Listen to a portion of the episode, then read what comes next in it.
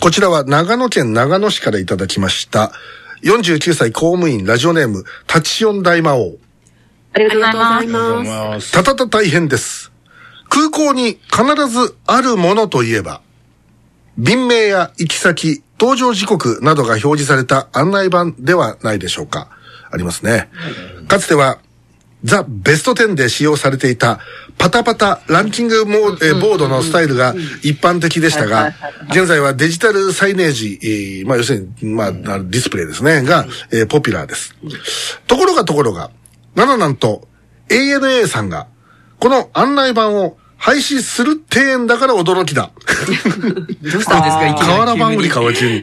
えー、何でも、スマホの普及で、アプリを使って、個別に確認してもらう方式にチえーェンジさせようということらしいのですが、果たしてどうなんでしょうね？ということでいただきました。スマホを一人一台持っている。いや、それは反対。だ。うん。これちょっとおかしいよね。スマホ持ってると限らないしね。いや、なんかね、最近多いんですよね。あの、コンビニのレジとかでも最近こっち向いてるじゃないですか。ええなんか、こっち。こっち向いてるって、まあまあ、スマホタッチパネルがでしょ？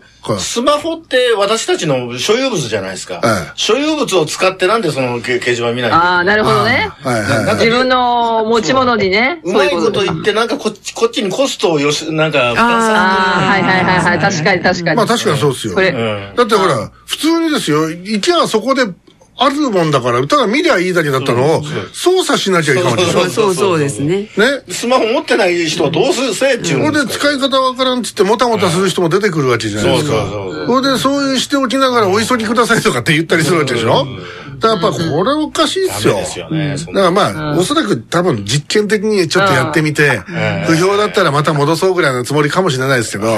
反対だ。ええはいはいはい。まあ、ともかくこのコストを下げようっていうことなのかもしれないですけど、ちょっとこれ記事を読んでみますね。はいえー、全日本空輸 ANA、コードおネームは NH。NH は日本ヘリコプターの略です。日ペリ。えー、もともとヘリコプター屋さんでしたからね。ぜえー全日本空輸。ANA 羽田空港第2ターミナルに4カ所ある保安検査場のお上部上の天井付近にえー設置している大型のデジタルサイネージを2月9日に撤去。もう撤去しちゃいましたね、じゃあ。えー出発便などを表示しているもので、今後は、えー ANA のモバイルアプリ、ANA アプリで情報提供をすると。で、要はもうアプリを無理やりダウンロードさせて、それでこう、ポイントがつきます、お得ですとか言いながら、何かしらその宣伝媒体にしちゃう。要するにオウンドメディアにしたい、囲い込みなんですよ、これもね。で、ANA は2022年の5月に、搭乗準備から機内まで、えースマートフォンなどの携帯端末で完結する、えー新しいサービスモデル、えー ANA スマートトラベルを発表。で、今回撤去する案内表示のほか、えー51の空港に437台設置している国内専用の自動チェックイン機を2023年度に廃止。1年かけて、えーまあそういうものを全部新しくしちゃうんだと。だからもう要はもうすべて飛行機に入るのも全部スマホで完結しちゃうってことですよ。うん。今まで自動チェックイン機もこうスマホでピーとかやってたんですよ。もっと簡単にしようって言ってでしょ？ええ要はその切符売ったらもうそれでもう乗れますみたいな感じになっちゃうと。ええそそれ、ゆ、ゆ、行き着く先はなんか人間の体にチップを埋め込もうみたいな。いや実は実はあるんじゃないですか。変わんないじゃないですか。あるんじゃないですか？ええ松田さんだったら100個ぐらい埋められそうですピよねッ。ピッて、あ、便利だわって。便利だわ、最高とかな、なってくんですかね、これ、ええ多ええ分。慣れちゃうと。ええ常に GPS で誰がどこにいるかわかってわかるね っていう。でこれ、キラウエとか、こう、あの、ね、あの、皮が薄そうですから、あの、腕の皮とはいはいかね、こう、あの、チップが見えてたりするっていうことになるかもしこれない。れ冗談ああ、そうね。確かにね。皮が薄い人とか見えそうですよね。いや、これ冗談なくしてもどこだっけなヨーロッパのこともうや、実際、うああ、なんか見たことありりますね。言ってましたよちなみに案内表示、羽田空港の案内表示のうち、出発階段中央の左右にあるものと、小型のモニターは残しますと。だから、一応、見れるのは見れるんですっぴゃっていう、やってるんですっぴゃっていうふうにこう、で、国内線で導入する乗客自身が予約時に手続きすることで空港でのチェックインを省略するスキップサービスというやつが今あります。この間も私使いましたが、3月31日で終了しまして、一方、オンラインで、えー、チェックインできない人もいるじゃないかと。んスマホがない人とか、使い方わからない人とか、うんそうですよね有人カウンターはとりあえず残すと。う。うんん。ああ、そりゃそうでしょう。うん。飛行機乗れなくなっちゃうですもん。そうですね。ええなんだかんだ言って。えなんかでも、なんかね、なんかもうちょっとほら、空の旅ってなんか、なんかちょっと、あの、豪華なね、なんかちょっと贅沢なうんものって昔あったじゃないですか、なんか高級感のある。それがほら、どんどんどんどんそのコストダウンで安くする。それで日本人が貧乏になっちゃったんで、普通に飛行機に乗れなくなっちゃったわけですよ。そうするでもそれじゃ商売にならないから、安い運賃で乗せてやるわっつって、いろんなところで人を減らして、ね、で、コストを下げてっていうことで、こういう風になっていくんでしょうけど、これはもう本当日本がダメになってる証拠ですよね。これ、この間もこの番組で私言いましたけどね、飛行機のいろんなグレードが下がってるっていう話をしたんですけど、どうすか、これ。これ、増田さん、これ、どうしましょう、これ。いやー、やっぱりね、まあ自動運転とか自動化とかロボットとかね、最近増えてますけど、はいでももう、私もあの、レストランとか行くじゃないですか。えで最近、増田さん、ガストが大好きじゃないですか。ガストもロボットが今あの、運んでるロボット、え時々止まって動かないロボットがいるんですけど、なんか一応あのディスプレイに猫の顔みたいなのが映し出されてて名前がトンカツって書いてありましたよね。ええええええ。トンカツってひどい名前だろうとか思いましたけどね。で、タッチ、あの、パネルにね、あの、ああいうのになったりして、え私ね、あの、か、かわいいお姉ちゃんがいて、お姉ちゃんっていやらしい言い方やけど、ウェイトレスが。ウェイトレスの方がいて、ええ。その人とおしゃべりするのが心なしか楽しみやったんです松田さんみたいなのがいるからね、あの、だからロボットになるんですよ。ロボットに変わるんです向こう忙しいですからね。あんたね、俺の友達でもいる、あの、フえ。ァミレスに行って話しかけるやつ。やめてくれよとか思う時ありますよ。にニコニコって笑ってくれるんですよ。じゃさあさああ、じゃあ僕は俺に気があるんじゃないかなとあるわけないだろうが。商売だ、それは。え、松田さん、それなんか本気なんかで、なんか俺の場合だけ強烈だなとかって思ったりするんですよ。いやいや、もうなんかそれは松田さんが強烈だから向こうが、向こうが恐れおののいととりあえず笑顔でし、作り笑顔でやっとるじゃないですか。、いやでもね、やっぱりね、人間と人間がこう話すっていうのはストレス解消っていうか、向こうにとってはストレスかもしれないですよ。いや、向こうにとったらストレスかもしれない。確かに。でも、あるんですよね、そういういや、のは。割と典型的な寂しいおっさんですね、これ。そうそうそうそうそうそう。そうそうそうそう。まあまあまあ、まあ、そのまま言うと、その、そうなんですけど、ね。エッグ砲炸裂でしたね、今ね。ええ、X さんないですか？そういうの。ああ、の私嫌です。あの、お店でほとんどな、できたら喋りたくないです、誰とも。ああ、そうなんだ。え俺もどちらかというと、そうや、あのえ喋りたい、喋るのが OK なったらスナックとかね。あそういうとこは別ですけど、ファミレスで喋ろうとは思わないですけどね。ああ、じ自分の時間をこう楽しみたいそうですねスナックも大体何が楽しいのかちょっと理解できないいやですね。会話を楽しみたいわけですよ。ええいや、ほぼほぼ常連なんですよ、私。地元の近くの。あスナック？いやいや、ファミリーレストランガストがあ歩いて、歩いて5分か10分ぐらいなんですよあ安くではお話できるなら週末必ず行ってるみたいなスナックよりはファミレスの方がいいですよ完全にマークされてるなほぼ友達なんですよ。まあ、マークされてる。えーほぼ友達なんですよ。だって、それは年間何回行くことになるかわかんないですけど。お俺もね、でもね、昔ね、その熊本のホタクボ店っていうと、あの、ロイヤルホストのホタクボ店ってあるんですけど、そこの割かし近所にいたんで、毎日食食いに行ってたの夕方。それで、その当時はね、カウンターがあったんですよ。あの、一人客用の。で、カウンターの目の前で、あの、ウェイトレスとかウェイターが、バイトですけど、コーヒーを入れたりとかしてたんですよ。なんで、まあ自然に目が合うし、まあ、そんなに年も離れてなかったんで、それでもう、毎もうほほぼ毎日行ってましたから、お疲れ様ですとかって向こうも言ってくれるんで、それからこう喋るようにはなりましたよ。まあ、あみんなおしゃべり好きなんですね。いや、別にそんな俺喋りたくて行ったんじゃなくて、もうあの、社交辞令的に、あ今日は暑かったねとか、なんか、お客さんに、あの、多かったとかってそんな話をするようなぐらいで、まあ、何にも話さないよりはちょっとこう、軽く話すっていうので、店のこう、なんかこう、関係性というか、はいがなんか、緩やかなものができるっていうのは、まあ、それはありだと思いますけど、松田さんはどういう会話をするんでしょう？いやいやいやいや。なんかこうふ普通の彼氏おるの？とか。え えいやいや、た、とか。たわいもない話ですけどね。ええ今日はお客さん多い多いですね。パンツどんな色とか、そんなことじゃないでしょうね。ええ捕まりますよ。エロいやつ。ええそれはあんまり言わない方がいいと思うな、それええ思ってても。いやいやいや僕はそんなことは言いませんから。ええええまあまあ、松田さんに限ってそういうことはないだろうと、ええええ期待しております。さすがに言いたくても言えませんでした。ああ、そうですか。ええああ。あ僕は、よかったまあ えまあ、木永優子はもう、あの、店員の態度が悪いとその場で、あの、刺し殺してるわけですけど。いや、ね店員の態度っていうか、料理とか飲み物ね、うん。そういうのが悪いと言いますけ言いど。ますよね。言いますかやっぱりね。はい。あもうすごいですからね。ほら、お前ちょっと店長ば連れてこんか、ほら。あ、いや、連れてこなんなか、何回もほら、っていう番組でも何回も言ったと思うんですけど、そういうことになりますね。あの、コーラの炭酸がないやつとかね。瓶ビ瓶ビールがぬるかったとかね。いいつまでそれを根に持つかね。いや、水根に持ちますよ。コーラは炭酸でしょうね、松田さん。もう、焼焼酎のアルコールほとんど飛んどるやんけ、みたいな。そうね、そう、そうなりますあるでしょ。よね。あ。そんなんありますああんまり、あんまりないとっていうのまあまあなんでこれ、水みたいみたいな。まあ、えー続いては。あれあれ？大阪府寝屋川市からいただきました45歳主婦ラジオネームツッコミの方だと思う。ありがとうございます。ありがとうございます。若い女性は正社員として雇用、雇いませんと。雇用しません。はいという炎上覚悟のツイートを発信した中小企業の社長さんがいます。スタジオの皆さんはいかが、まあ、ぶった切りましょうということでいただきました。これなんは、か、あの、理由をつけたはったんですね。これ記事がね、ありましてね。若い女性は正社員として雇用しません。はい。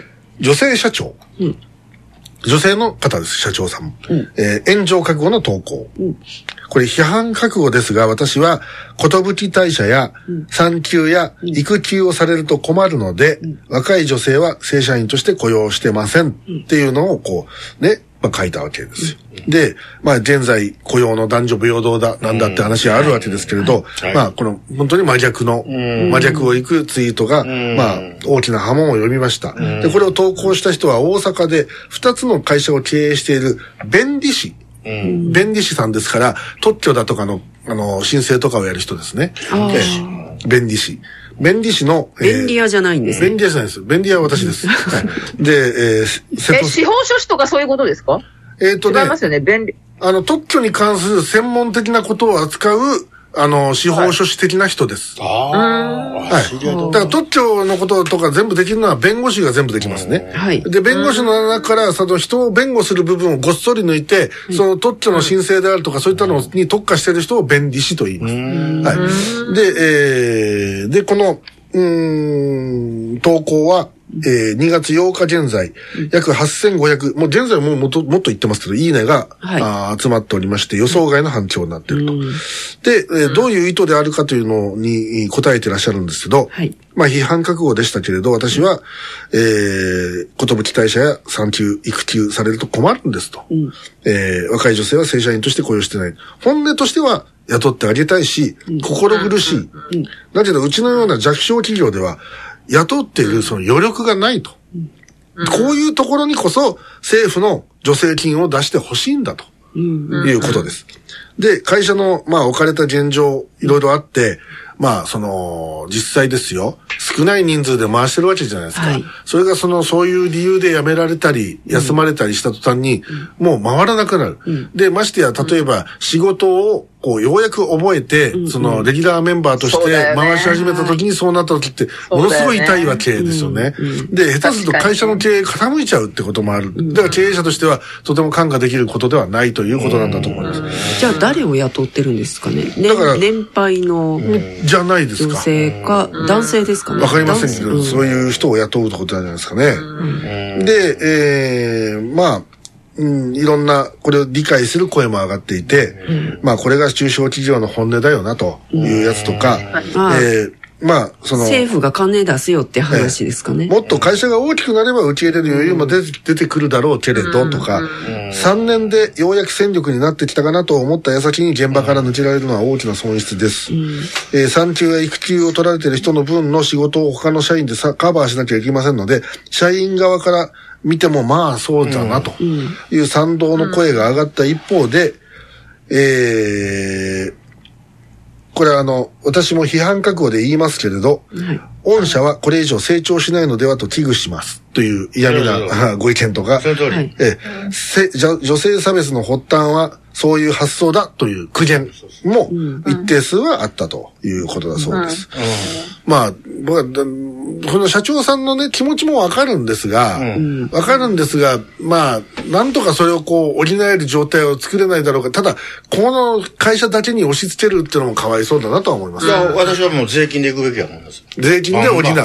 税金で補うと。いやもう今少子化で困ってるんですよ。はいはいはいだから子供を産んで、産みやすい状態っていうか、育てやすい状態にするには、それはく国の、あれですわ、あのー、使命ですよ。だから、でも、これ施策として、例えば、その中小企業、あるいは零細企業、個人商店みたいなところで、そういう若い人を雇って、当然その人たちがい。結婚する、あるいは子供を産む、はい。育児をする、はい。そういう前提で、はい。そういう人たちを雇えるようなシステムを確立しておくってことですね。それで、そのためにお金、予算措置を講じておくっていうことが必要だって、ま松田さんは言ってる。言言っていいですか？あどうぞどうぞ。これ安全保障です。国の人口っていうのは安全保障です。なるほど。はい人口が減ったら、はいもう落ち、落ち目ですから。そりゃそうです今でもわかるでしょ人口減ったら。別にあのね、あのね、を増やせようが、ただはい兵隊さんを増やそうっていう昔の論理と今違いますからね。違いますねだって、あの、人がある程度多くなかったら生産性上がらないわけですよ。それで、その、松田さんが言う安全保障、はい安全保障ですはい。ええ、はい。そうだと思いますよ。はい。ええ、だからその、まあ少子化、少子化対策というような言葉はよく聞くけれど、はい。こういうところにこそメスを入れるべきなんですよね。それをやってこないで、ですね、それはあの経営者の責任っていうか、そのいろんな、あの、あんたらの会社の問題だからというふうに押し付けて、で、それで、ねえ、その無理やり雇いなさい、雇いなさいって言ったって、それはす無理ですぜって話ですから。ええ。だからこれはやっぱり、あの、一つのこう、なんていうんですか、その、あの、問題提起としては僕はこれありだと思いますね。はいありですありです。え当然だと思います。ええ。はい。ええ。えねえ、どどうですか？あの、うん。うん若い女性は雇わないとおいうことだそうです。まあ私みたいに、うんずっと独身してる人間も、そういう理由で結局雇われないっていうことになっちゃいますかね。なるほど。だから、そうですね。あの、花から若い、というだけで。花から別にあの、結婚願望もなければ、あはいういう産するつもりもない。のが、うんまあ、あじゃあ逆に、はい。私は子供を産めない体ですとかって証明した人が優先的に雇われるのかって言ってもそれも変な話だし、ありえない話だし、だからそういったことで言うとちょっといびつな感じはするけど、それをなくすためにやっぱり国の施策って必要だってことですよね。そうですね。これ、これ、こういうこと、こうこういうことこそ、ん。スピーディーに、もうすぐにやんなきゃダメでしょう。うんうん。そうですね。ねえ、それこそあの、ちょいちょいこの番組でも話出しますけど、はいその、明石市の泉さんなんか、市長さんなんかは、うん。ね、まあこの問題やってるかどうか知らないですけど、こういう話聞いたら多分なんかね、手を打とうというふうにするじゃないですか。はいはいはい。ええ。そのね、フットワークの軽さが国政にも求められると僕は思うんですけどね。そうですね。ええ。これど、もう、あの賞だってもう与党もダメだけど、野党だってこういうところに全然あの、あの、口先だけで何にもやんないじゃないですか。うん。でやっぱね、こういうの手つけないとダメですよ、ここら辺からまず。そうです、そうです。ええもう一時が万事なんかマイナス思考っていうかね。はいうん、ま、ま、あの、プラス思考に、あの、採算合わないからと言っても、こ、これが自分がいいんだと思って信じたら、やり抜いたら、なんか、明石みたいになるわけですよ。はいね。あだからやってほしいですよね。うん例えばです、でも、でもですよ。その、今、デモって別に否定するわけじゃないですけど、はいはいその、例えば社員が3人しかいない会社ですと。ね。はいで、1人がそういう状態でベテランになってきて仕事を覚えて非常に回すプレイヤーになってんだけど、まあ、お子さんができました。はいで、どうしてもその間離れなければならなくなりました。この穴はどうやって埋めます？やっぱお金ですか？これ、田原総一郎みたいな質問の仕方してますけどね。今ええまあ言ったら、あの、普段から、引き継ぎや、やる、やっとくべきですよだから逆に言うと、ええもう一人雇えるようにするってことですね。まあまあまあ、それか、ええそれか原油勢力で回せるようにしとくか。ああ、はあはあその人が休んでも代わりに、ええでも一人欠員どうしても出ますわね。えいやそ、その場合はちょっと補充するしかないうん、だから私、今思ったのは、はい社員、3人で回せる会社がありました。3人で十分です。はいこれ以上増やす必要ありません。はいはい。でもそこにもう一人っていうのを、増やせるようなはい補助をはい出せば、4人雇うとそれだけ会社の安全保障になるじゃないそうです、そうです。ああ、いいことおっしゃりますね。さすが。いやいやいやあ安全保障と言えばいいんですか、松田さん。さすが博学博いやいやいやいやななんかあんま嬉しくないのはなぜだろうな。まあいいやで、あの、ともかく、ええだからそういうふうに、ええ今、人減らしになってるから、人増やしにすりゃいいんですよ。はいはいはいええ。そうすると、結局、その時は穴埋めますよっていう、ピンチヒッターできますよっていう人が一人いればいいわけだから。いいですか、はいもう本当ね、はい手なんですよ、経営者の。はい。だから、あの、もう今、今募集かけてるから、で、今もう新しい人を、あの、採用するから、はい全然入ってこないです。ああ。うん。だから、行かさず転がず、今、あの、採用た頼んでるの、もうちょっとしたら、もうちょっとしたら、言うてよくありますな1そういう年、2話ね。年、3年、4年。え いつ入ってくんねん、みたいな。うん。だから、そういうふうな手は言ってる。けど、本当は、本音は雇う気はない。ああ。もうギリギリで。だからね、もうね、そういうね、うん。あの、経営者はね、なんか採点基準設けてですね、社員が採点してですね、あんたね、はい5点だとかってね、もう、もう、それ晒すから、これは。そうそうそうえもう、なんかそ、それぐらいの、もうあの、そういう企業ランキングをね、もう、あの、やった方がいいかもしれないですよ。もうダメな経営者にはもうとっととあの、あの、もう、あの、退場していただくという。会社に星つけるサイトがありましたね、そういえば。うん、なんか。あれも、なんかね、どういう基準でやってるのかよくわかんないですけど、まあ、なんかうまい算定基準とかないのかなと思うんですけど。ほんで、まあ。まあ、私、前いたところは技術系の職種だったんで、ええ。その、要要はベテランになってその技術を持つと、やっぱりその人の価値になるんですよね。会社にいると。あそそうですよそれを新しい人とか若い人若い人に引き継いだり教えたりしてくれってした方が会社のためにはなるんですよ。うんでもその、その個人としては自分、自分の価値が落ちるって言ったら変だけど、ええ誰でもできるっていうふうになると、ええ何々さん、えのきださい、えのきださいわ、頼りになるわっていうのがちょっと減ったりするじゃないですか。ええで、なんか自分の価値がこう落ちたような、なんか疎外感みたいな。はいはいはいそういうのを生るんで、えなんで俺が苦労して覚えた技術を、ただでこいつに教えなきゃいけないんだってはいはいはい。があるんですよいや、ね。だからそこもね、昔みたいにね、ええその、日本独特のね、ええ終身雇用みたいなね、はいはいそういう、あの、システムがあればですよ。それは教えますわね。はいそれはだあって、ところがその、身分がはっきりしないわけですよ。はいはいはいはいはい。で、でも、あなたも、ね、と年食ってるから、もうあんたリストラしてもらいますとか、子会社行ってもらいますとかあるわけでしょ？ええそうなったらやりたくないですよね。そうですね。だから技術の伝授だっておろそかになるわけですよ。だからやっぱね、その部分で考えると、やっぱりもう一遍ね、終身雇用みたいな日本の元々のね、あの、あの、システムにね、僕は戻した方がいいと思うんですよ。そうなんですよ。えだからもう、もう、その人がいなくなったらその技術もなくなるっていうのも、ぐっ会社にとってすだから分か。それ分かってる会社ええは、そういう部分をしっかりしてますよ。はいはい、そうですね。はまあそういうことで、はいえー、松田さんのお怒りが伝わったでしょうか。えー、木田子さんはね、えー、上司を毎回、えー、ぐすりとこう刺してるらしいですけど、どうですか？いや、薬とは刺さんけあどぶ、ぶすりでしたね。えあのー結局上が守ってくれないから、ー、え自分で守るしかないんですよね。ああ、いいこと言うな。だ守っていや大変、まあ大変ほんとですよね。守ってくれる体で偉そうに普段してんだけど、いざとなったらほぼほぼ守ってくれませんね。全然守ってくれないですよ。まあ守ってくれないですよ口、ね。口、口ばっかしです。口ばっかり。あうんうん、表坂だけ、お表向きだけ。どれだけ自分が保身に回ってなんか逃げ、逃げ切るか言って、それしか考えてないまあ、いろ、感いじですよね。いろんなところでそういうのを私も、おーありますよね。えー、見ております。うんだから、無理なものは無理って言います。私は。ああ、偉い。ありがとうございうんました。ま自分で守らないと、自分がね、そうそうそれそれが言えないとずるずるずるずる。そう、そうです。いい子ちゃんになったら、自分が、あの、はい、あの、ダメになる。ダメになりますね。ということは、やっぱ、攻撃は最大の防御なりっていうことですね。そうですそうですあ、本当だそうで。あ、そうなんですか。ありがとうございました。そうですこと、あ旦、の、そうです。一旦 CM です。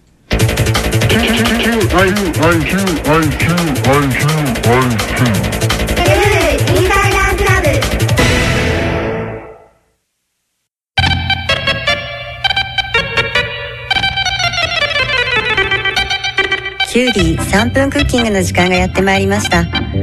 先生、今回はどんなお料理を教えていただけますか？はい、今回は野菜のグリルです。ビタミンやミネラルをたくさんとっていただきたいですね。テキスト65ページをご覧ください。うわー、パプリカですとかズッキーニが色鮮やかで思わず食欲をそそりますね。では、早速作っていきましょう。こちらはパプリカ。できれば黄色、赤の2色、それぞれ1個ずつご用意ください。先生、もし手に入らない場合はどうしましょ普通のピーマンか、もしなければゴーヤでも使ってみてください。うずいぶん厚めにスライスするんですね。加熱しますから、あまり薄いと風味が飛んでしまいますね。続いてズッキーニ。中ぐらいのものを1本です。こちらもざく切りです。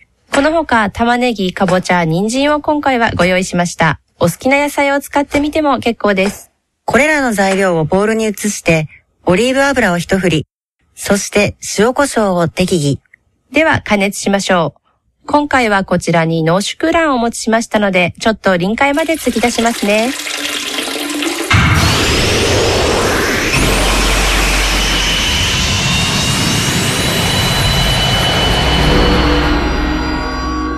先生、光りましたね。青白いけどパワフルな光ですね。私も体中に水ぶくれと変な斑点が出てきました。おしゃれですね。似合います？よくお似合いです。私もちょっと指先が壊死しちゃってます。ははははは。あ、出来上がりましたね。うわぁ、ほんと美味しそうですね。体の中からホメオパシー効果が期待できる今ちょっとしたブームになっています。体内被爆グルメですね。今回は野菜のグリルをご紹介しました。早速、今夜の献立にお役立てください。それではまた明日。世界のファッション、玉金。